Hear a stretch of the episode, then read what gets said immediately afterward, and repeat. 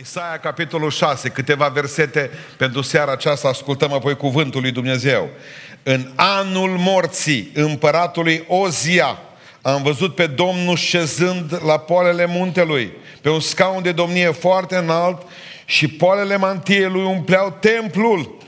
Serafimii stăteau deasupra lui și fiecare avea șase aripi.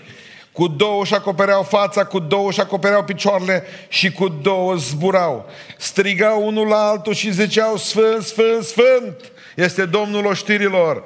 Tot pământul este plin de mărirea Lui. Se zguduiau ușor ușii de glasul care răsuna și casa de um, s-a umplut de fum. Atunci am zis, vai de mine, sunt pierdut că sunt un om cu buze necurate. Locuiesc în mijlocul unui popor tot cu buze necurate și am văzut cu ochii mei pe împăratul Domnul știrilor. Dar unul din serafii mi-a zburat spre mine cu un cărbune aprins în mână pe care luase cu cleștele de pe altar.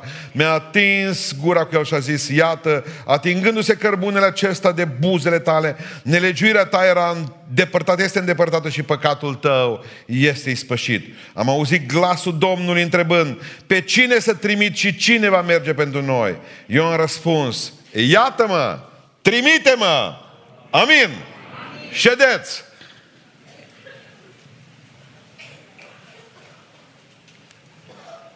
Nu știu dacă dumneavoastră știți că Isaia înseamnă mântuirea este la Domnul.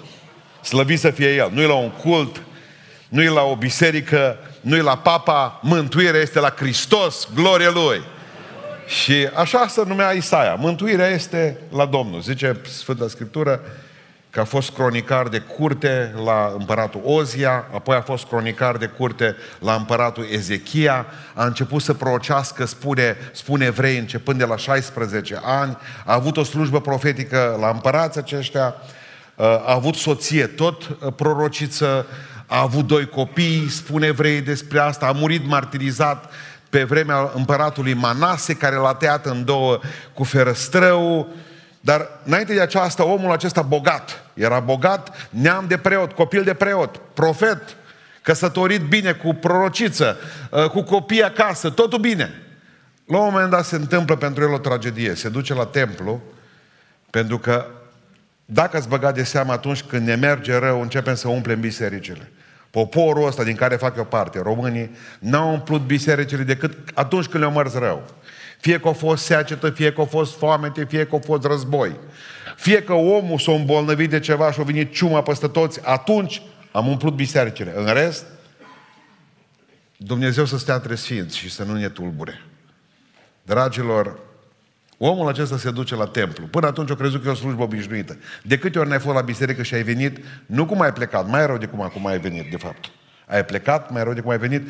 O, a fost o seară sau o zi obișnuită. Așa a gândit el că e ziua aceea în care se duce la templu. Și a avut trei revelații. Acolo când a ajuns în templu, i s-a întâmplat ceva și mă rog în această seară ca și tu să ai parte de această experiență pe care a avut-o Isaia. Poate că ai venit că te-o adus cineva, ai venit să fii împreună cu candidații aceștia, sau ai venit să te botezi. Poate că ai venit din obișnuință în locul acesta. Deja ne-am obișnuit cu asta. Poate că venim uh, să mai vedem și noi cum e biserica aceasta, nu numai pe televizor, să vedem cum arată aici. Dar vreau să înțelegeți că omul acesta care era proroc, omul acesta nu știa atunci că el avea o problemă grozavă cu Dumnezeu.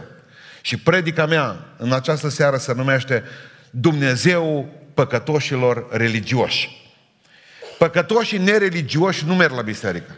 Păcătoșii nereligioși să îmbată, să bat unii cu alții în bufet, după aceea cad în șanț. Vin acasă, continuă bătaia, își bat nevestele, pruncii, beau o locație. Ăștia sunt păcătoșii pe care nu să știți, care n-au treabă. Ei nu sunt nici cu Dumnezeu, nici cu dracu, așa spun. Ei nu cred în nimic. Oamenii aceștia sunt oameni simpli, n-au de face cu nemărginirea, au de face doar cu alocația copilului.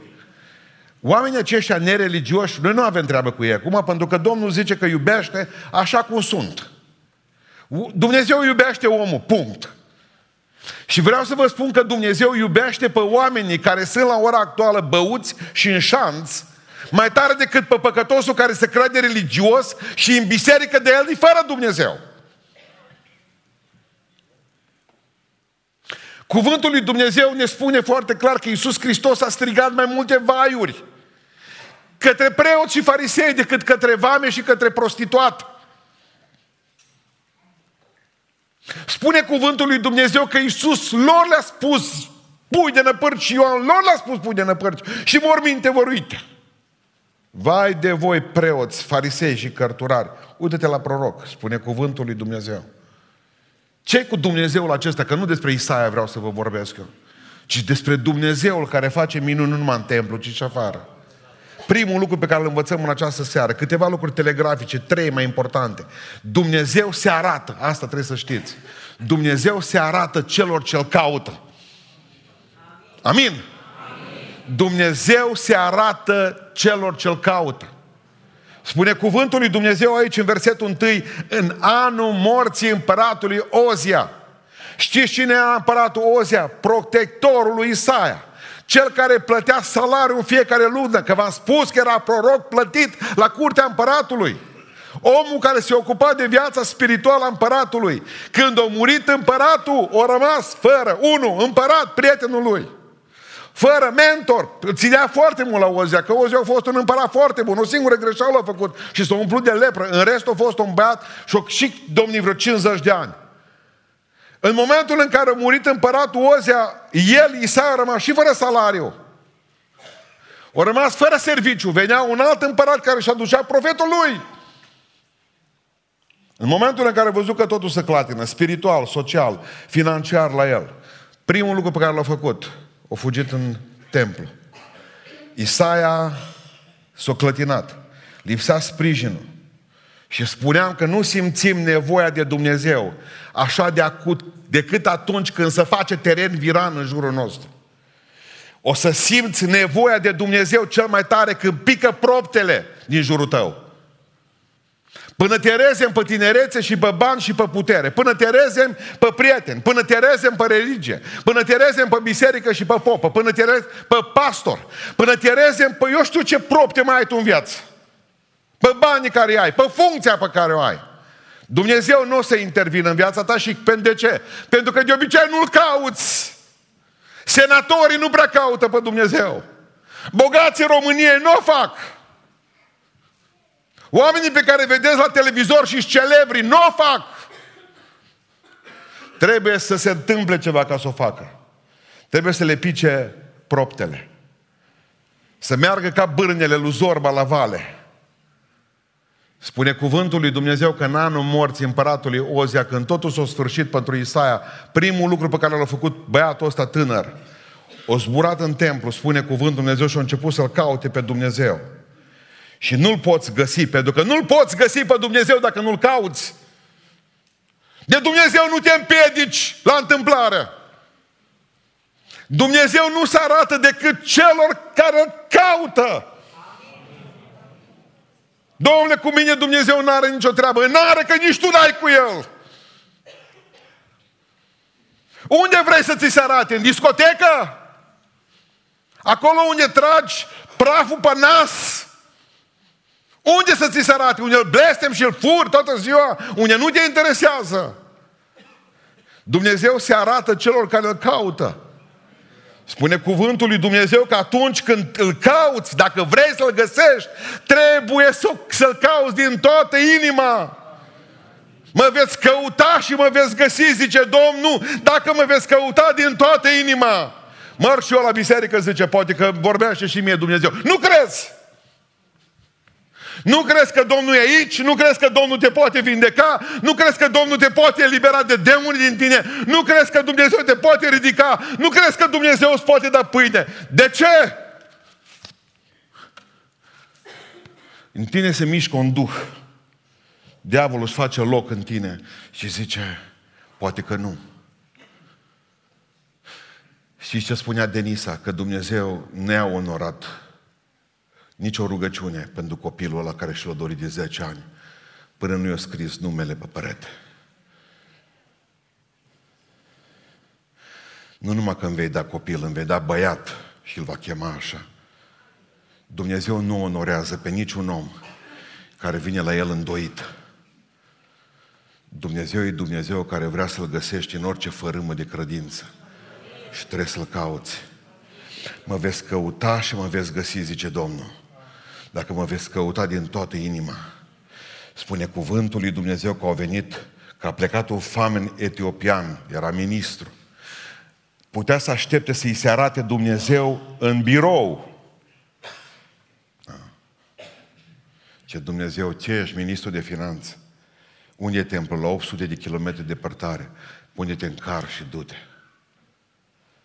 A mers să-L caute pe Dumnezeu și Dumnezeu s-a lăsat găsit de famen.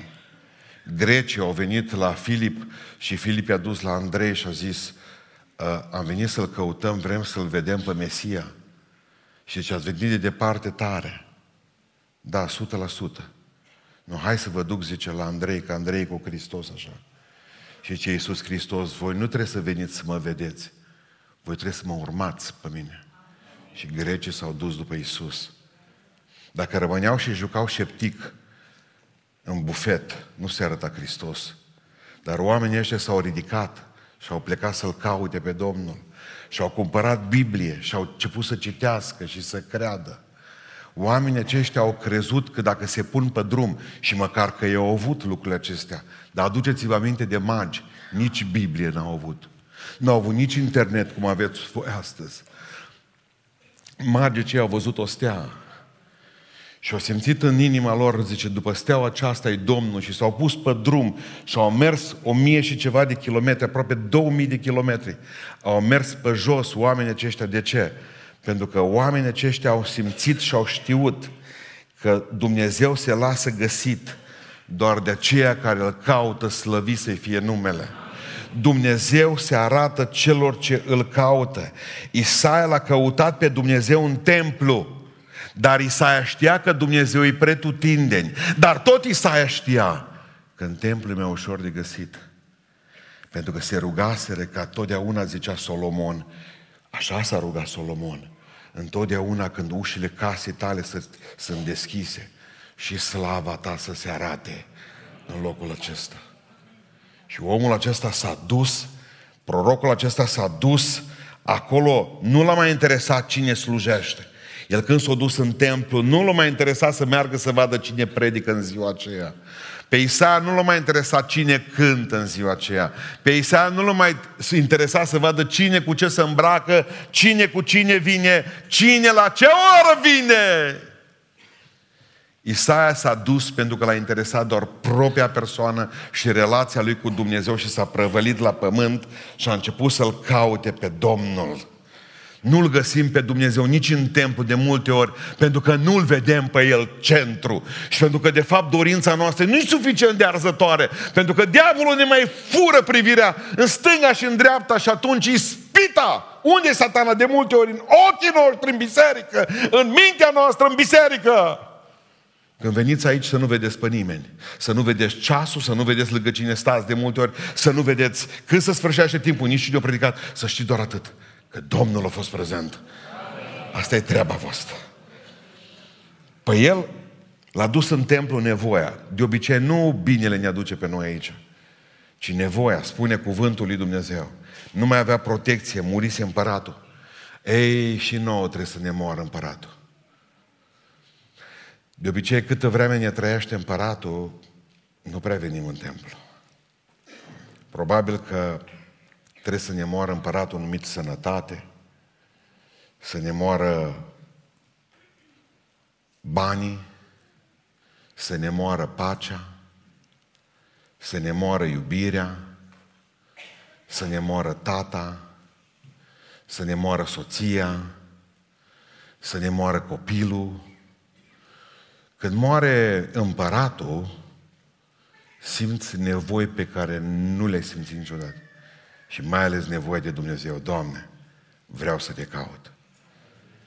Te caut în templu și știu că Tu te lași găsit. Doamne, Doamne, nu-s prea rău să intru în casa Ta, dar nici prea bun ca să stau afară. Îs numai copt pentru împărăția asta. Intru. Zi, vorbeam zilele acestea cu un prieten de-al meu, ne aduceam aminte de cum ne jucam. Mai țineți minte de avați ascunsele. Știți principiul? Unul se ascunde și celălalt îl caută. Să vă spun cum am răcit eu și nici am unul sănătos cum trebuie de atunci. Mă duceam cu Nelu Catalini, cu vecinul meu, el mă chema pe mine.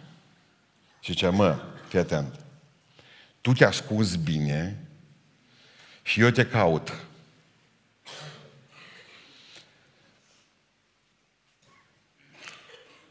El, de fapt, avea nevoie de o scuză să o vadă pe Nelly. Mergeam seara și mă punea să mă ascund bine. După care el Nu vă spun un ceas să stai în șanț, că punea și pământ pe mine. Două, trei, cinci. Mă ascundeam în câte o căpiță de fân. Mă băgam înăuntru, stăteam. Nici aer nu aveam. În, la om acasă săream peste gard, mă băgam în cotețul cu porci, lângă ei. Mă întrebau ce faci. Zic, mă caută Nelu. Ore întregi, să făcea 10 seara, 11 noapte, 12. Pe undeva mă bucuram, uite-mă că nu mă găsește. Visul nostru era să nu ne găsească.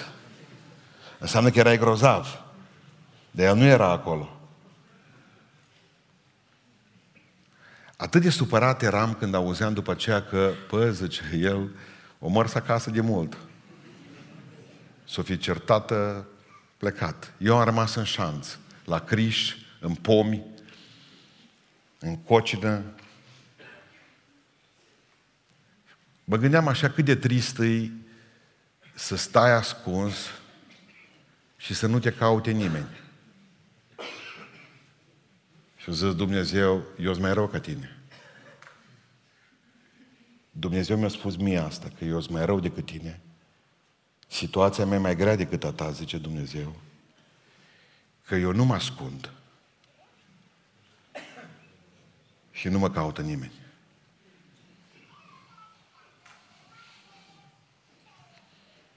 Eu nu mă ascund, zice Domnul, și pe mine nu mă caută nimeni, pentru că noi căutăm cu totul, totului altceva. Vreau să mulțumesc lui Dumnezeu pentru voi că l-ați căutat și l-ați găsit. Nu o să vă împedicați de el, care mai sunteți nepocăiți aici, care mai sunteți nemântuiți și nu vorbesc de ortodoxi și de pentecostali. Vorbesc de oameni fără Dumnezeu religioși, ei care se duc la biserică. Eu nu vorbesc de oameni care stau în șanț și beau. Ei care își beau alocațiile. Nu, hai să ne gândim bine. Nu-i mai mare durere decât să înțelegeți că Dumnezeu îi caută și îi găsește doar pe cei care la rândul lor îl caută. Există oameni care s-au născut în biserică și nu simt nevoia lui Dumnezeu. Există oameni care s-au trezit cu Dumnezeu de mână fără să facă niciun efort. Sau au crezut că l-au, dar de fapt nu l-au. Știți ce spune Sfânta Scriptură în Cartea Proverbelor? Există un neam. Și am explicat studenților mei că neamul acesta poate fi un popor, sau poate fi o organizație religioasă. Există un neam care crede că e curat, dar nu îi zice Domnul, curățit de păcatele lui. Dacă te duci la român și zici că să pocăiască, bă, vezi, dragi, te pocăiești. Bă, oameni buni, noi suntem creștini. Dar ce Domnul este un neam care să crede, el să crede, curățit, dar nu Al doilea lucru pe care vreau să vi-l spun în seara aceasta este că Dumnezeu nu numai că se arată celor ce îl caută, dar Dumnezeu și curățește pe cei ce se pocăiesc. Era religios, moral, era religios, moral, era, spune cuvântul Dumnezeu, educat, era proroc. Și totuși la un moment dat, când se întâlnește cu Dumnezeu și cu un cărbune, zice, vai de mine. Vai de mine! Lucru pe care nu-l auzi la dreptul popor român. Nici la pentecostal, nici la baptiști, nici la ortodoxi. Prea puțin se aude, vai de mine! Ai milă de mine, păcătosul! Nu se aude.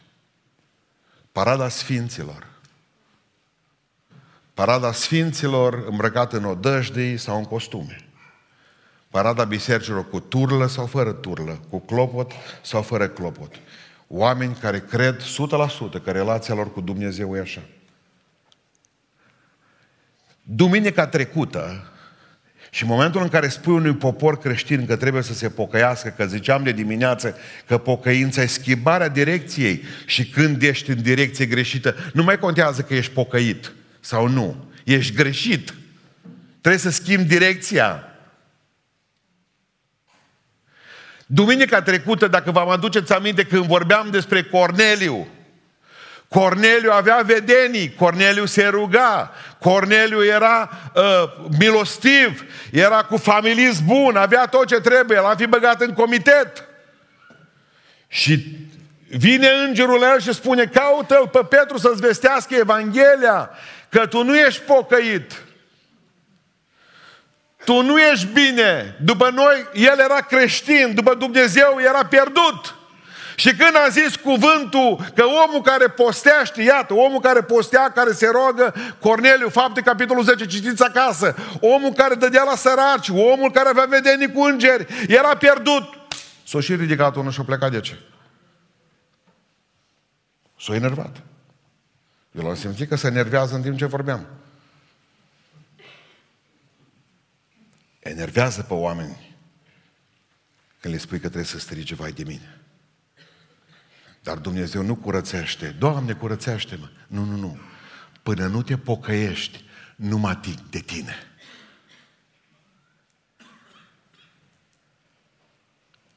În Iov zice Domnul, în Levitic vă rog să mă iertați, leproșii știți ce trebuiau să facă? Ei care aveau 2 cm, o bubă de 2 cm pe ei. După ce preotul le spunea, ai lepră, leproșii trebuiau să strige mereu, sunt necurat, sunt necurat, ca nu cumva să se apropie cineva de ei. Exact cuvântul acesta îl folosește Isaia, proroc, omului Dumnezeu, curat trupește, zice noi. Omul acesta despre care, iată, Dumnezeu vine și spune numai lucruri bune. Omul acesta care era în templu zice exact, vai de mine că sunt necurat. L-a atins îngerul cu cărbunele pe ce? Pe gură. Și culmea cu gura sluja. Că era proroc. Nu vi se pare ciudat? Ce Dumnezeu, eu nu știu ce ai vorbit tu până acum, dar de aici încolo vreau să vorbești altfel. Și eu nu știu ce parte a trupului nostru, a minții noastre, a sufletului nostru trebuie arsă în seara asta. Dar vă spun că există la noi răni care nu se închid decât arse. Și mă rog ca Duhul lui Dumnezeu să te ardă în seara aceasta. Amin. Poate că ai o rană deschisă pe inimă în continuare. Nu poate închide numai Dumnezeu. Timpul nu ajută. Poate că în seara aceasta Dumnezeu vrea să spună, uite, mintea ta are o problemă. Vreau să înțelegi în această seară că Dumnezeu este gata să răspundă dorinței tale de a fi curățit. Doamne, curățește-mă, dar să nu uitați că te doare! Zice că eu pus, nu știu dacă există loc mai sensibil în trupul uman decât buzele. Acolo i-au pus cărbunele. Acolo. Harul nu e romanțat cum credem. De aia v-am pus să cântați Mărețul Har harul e cărbune încins și am ajuns la concluzia dureroasă că e mult mai ușor să te botezi decât să te pocăiești. Repet? E mult mai ușor să te botezi decât să te pocăiești. Dacă ai plecat la biserică ortodoxă, nici n-ai probleme că te botează alții. Nici nu sunt. Și nu mai e treabă cu pocăința. Iar la noi, la 18 ani, e mult mai ușor să te botezi decât să te pocăiești. Același lucru. Numai că la unii băiți mai devreme.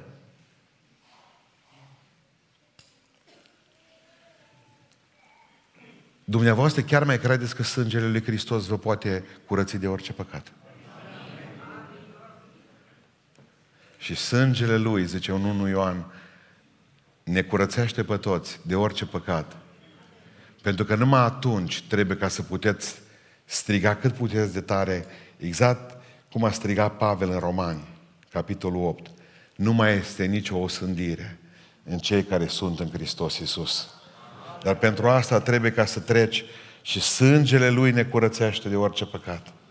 Ca să poți striga, Doamne, îți mulțumesc pentru că nu mai este nicio osândire, pentru că eu cred în Tine și nu mai este nicio osândire în mine. Dragilor, harul e gratis, pocăința costă. Când te pocăiești, de multe ori îți pierzi mama, îți pierzi tata, îți pierzi prietenii, îți pierzi slujba. Îți pierzi hobby-urile. Pierzi o grămadă de lucruri când te pocăiești. Eu știu că harul e gratis. Dar întotdeauna pocăința costă. Și dacă nu vă costat până acum, Dumnezeu să vă ajute să vă coste de aici încolo. Pentru că nu o să prețuiți nimic în viață decât ceea ce vă costă. Amin. Cu cât e mai dureroasă, mai dureros procesul acesta, cu atât îl veți prețui mai tare pe Dumnezeu. O să aveți deziluzii, o să aveți decepții, dar să nu uitați un lucru, Dumnezeu nu vă va înșela pe voi niciodată și nu o să vă părăsească niciodată. Pentru că Dumnezeu curățește pe cei ce se pocăiesc. Dumnezeu îi primește pe cei ce îl caută. Se arată celor ce-L caută. Dumnezeu s-a prezentat lui Isaia. Nu și-a bătut o oră pumnul în piept acolo. Doamne, unde ești? În secunda în care s-a dus Dumnezeu și umplu templu. Și imediat o zis, cum stai Isaia? Vreau să te curățesc. Doamne, zice de eu sunt proroc. Hei! Eu am batic, exact cum ai zice. Ce, Domnul, pe mine nu mă interesează foarte tare baticul. Pe mine mă interesează foarte tare ce ai sub batic. Ce gânduri, ce șerpi. De multe ori mascăm șerpi sub batic. Așa cum mascați șerpi sub zâmbete. Așa cum mascați șerpi sub rugăciuni. Pentru că Dumnezeu vede dincolo, vede prin noi. Dumnezeu are un ronghen universal, planetar, mondial, ce vreți dumneavoastră, și își vede tot poporul, vede toți oamenii, șapte miliarde de oameni văzuți într-o clipă. Pe Dumnezeu nu-L minte nimeni. Și al treilea lucru care vreau să închei. Deci, haideți să... Că Dumnezeu se arată celor care îl caută, da, primul lucru. Dumnezeu curățește pe cei ce se pocăiesc. Eu pus cărbunele. Apoi, al treilea lucru care vreau să închei, Dumnezeu curățește pentru a-i sluji. Pentru că o grămadă ați simțit cărbunele și ați plecat fluierând acasă. Exact ca pe vremuri când uitați să vă mai stingeți sigara, să o aruncați. Și vă ardea buzele. Nu, nu, nu, nu. În momentul ăla aude lucrarea lui Dumnezeu. Își dă seama că există lucrarea lui Dumnezeu și vreau să înțelegeți că lucrarea lui Dumnezeu e și lucrarea ta. Zice Dumnezeu, cine va merge pentru noi? Dumnezeu nu zice cine va merge pentru mine. Dumnezeu te pune și pe tine în lucrarea Lui, în slujirea Lui direct. Dumnezeu se bazează pe tine ca atunci când te vei pocăi, când te-o curățit, vei zice, aici sunt, iată-mă, trimite-mă. Dumnezeu se bazează pe noi, că nu o să înțepenim în bănci. Dumnezeu știe că în momentul în care te curățește, o să vezi ce n-ai văzut înainte, că până n-a, până n-a fost curățit de Domnul, n-a văzut pe Domnul zicând, cine va merge pentru noi? Iată-mă, trimite-mă, Domne! Până atunci eu știu că asta trebuie să facă. Și a făcut omul. Și s-a achitat de aia. Exact ca frații care întreabă cât e pe lună aici, nu știu ce, plătim taxă. Exact cum ai întrebat câți centimetri trebuie să aibă fusta. De câte ori trebuie să vii la biserică? Norma! Când Dumnezeu te atinge, nu mai vii să socotezi, să scoți calculatorul. De câte ori trebuie să vii la biserică? De câte ori trebuie? De câte ori simți nevoia? Când îți mai moare câte un împărat la biserică? Spune cuvântul lui Dumnezeu. Că Dumnezeu n-a zis, bă, uh, Isaia, vezi că te-am curățit acum, trebuie să-mi slujești. Dumnezeu nu, nu, El cu voluntarii. Cine va merge pentru noi? Uh, știi că nu ești obligat până la urmă. Chemarea a fost la slujire. Dumnezeu nu numește pe nimeni. Spune că noi suntem lucrarea Lui și am fost zidiți în Hristos, în Efesian spune asta, pentru faptele bune pe care le-a pregătit Dumnezeu ca să umblăm în ele. Să facem fapte bune. Să facem fapte bune în care să umblăm. Până la urmă, biserica asta nu e un restaurant de lux în care mănâncă băieți deștepți. Ci biserica aceasta este o cantină. Când noi la patru jumate eram la mină, primul lucru care făcea la patru jumate dimineața, la cinci fără zece eram la cantină. Nu vă spun cum la oile moarte și ni le fierbeau nouă să le mâncăm cu varză. Mirosea oaie 10 km pătrați. La 5 fără 10 eram în fața uh, farfurie cu carne de oaie cu varză. 1988-89. Că aveai chef, că nu aveai chef. Vă spun că nu era restaurant de lux. Oameni îmbrăcați în salopete, murdari din cap până în picioare. Oameni care veneau și își luau farfuria și mâncau încrâncenați. Asta e biserica lui Dumnezeu. Nu un restaurant de lux pentru băieții deștepți, ci o cantină în care mănâncă salahorii lui Dumnezeu. Aici nu e nevoie de director în biserica aceasta, nici de, nici, nici de senator de drept. Aici Dumnezeu are nevoie de hamali. Dumnezeu nu are nevoie de oameni cu insigne. În biserica Lui. Nu are nevoie de oameni cu epoleți. Nici la profiu, nici la figurat. Dumnezeu are nevoie de hamali. De oameni cei care să lucre. Nici nu a întrebat unde mă trimis, Doamne. Nu au zis dacă știi drumul, traseul, să văd dacă am mașină, autobuz. Cine va merge pentru noi, zice Dumnezeu? Iată-mă, trimite-mă. Aici sunt, folosește-te de mine, zice, zice Isaia. Aici sunt, dar unde mă trimis? Nu mai contează. Du-te! Vreau să închei seara asta ca să putem boteza oamenii ăștia. Repetăm ce am învățat. 1. Dumnezeu se lasă găsit de cei care îl caută. Dumnezeu, doi, Dumnezeu curățește pe cel care se pocăiește. Și trei, Dumnezeu te curățește ca să-i poți sluji. Dragilor, nu mai rămas mult, dar nu e mai mare cinste pe care poate să o acorde Dumnezeu cuiva decât aceea de a fi slujitorul Lui.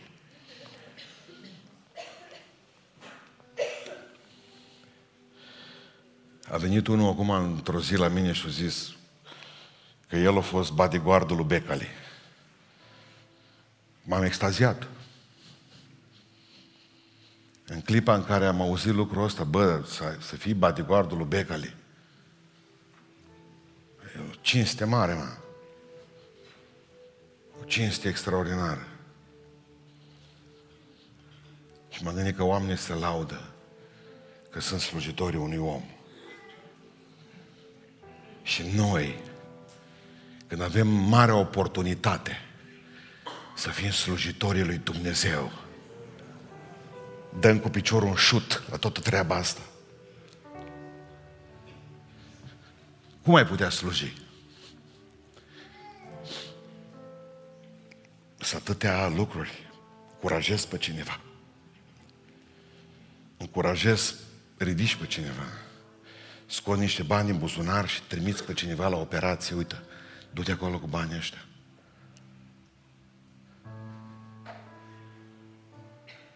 E atâta durere în ultimul timp. Păstorii noștri se roagă plângând, nu știu dacă știți asta. Vin la noi oameni, că nu e ușor să te rogi cu copilul care îl ții în brațe și spui că are cancer. Rugați-vă pentru el.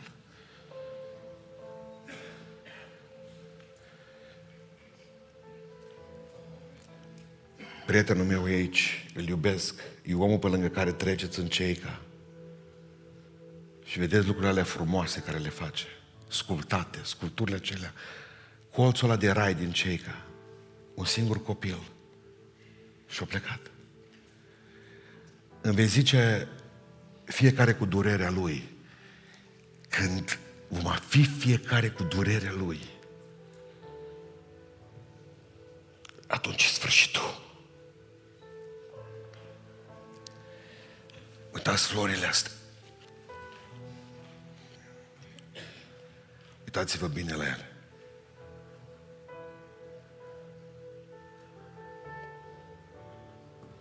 Uitați-vă bine la ele. Le pun aici aia de la televiziune. Din când în când mai dați pe ele.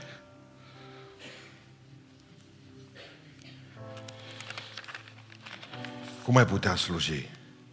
Scriind o scrisoare. Am primit o seară la stăruință. Să scrii o scrisoare pentru cineva.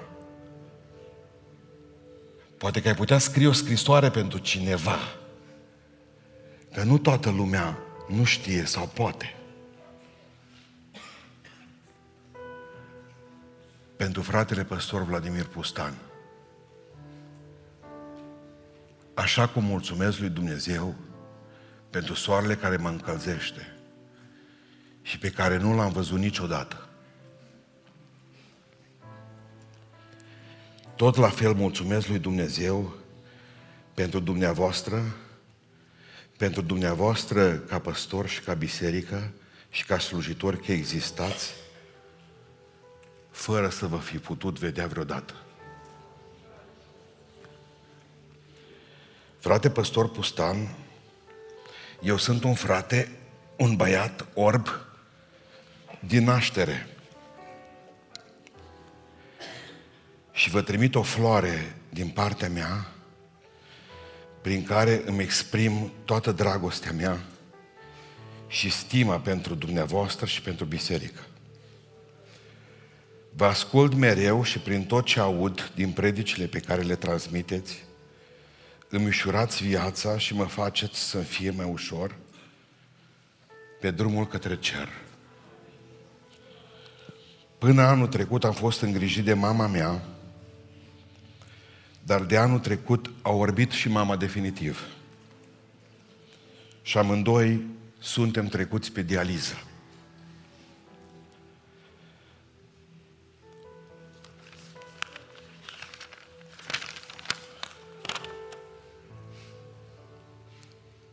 Vă trimit acest, această floare ca semn al dragostei sincere pe care vă port. Dacă pe pământul acesta nu voi putea să vă ating și să vă strâng la pieptul meu, cred că va veni o zi când ochii mei se vor deschide și atunci voi putea să vă privesc. Transmit și la cântăreții din echipa de laudă și închinare salutările mele, precum și la întreaga biserică, multă sănătate și cum ne salutăm noi aici, har și pace.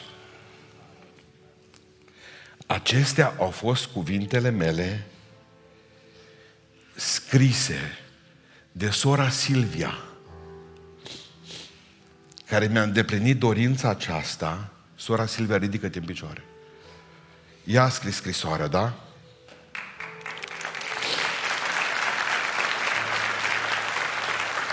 Acum stai jos, care de mi-a împlinit dorința aceasta de a vă aduce floarea pentru dumneavoastră și pentru biserică, căci dumnea ei, acum ascultați, căci dumnea ei, sora Silvia, cunoaște ce suferința, căci și ea a trecut prin cancer.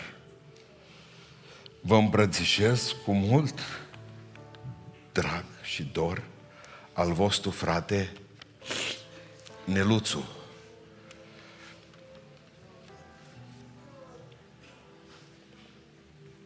Nu ne vezi, Neluțu, mulțumim. Mulțumim, e grozavă floarea, să știi. O cumpărat-o Silvia pe cea mai scumpă. E o floare de vreo 3 metri, 4. Am adus-o cu o mașină specială. E floarea florilor.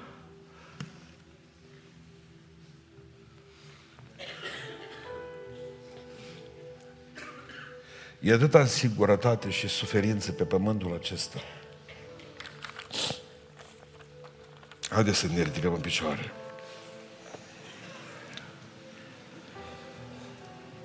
Dumnezeu Dumnezeu se lasă găsit de cel care caută. Dumnezeu curățește pe cel ce se pocăiește. Și Dumnezeu ne curățește pentru a putea să-i slujim, să scrie scrisori,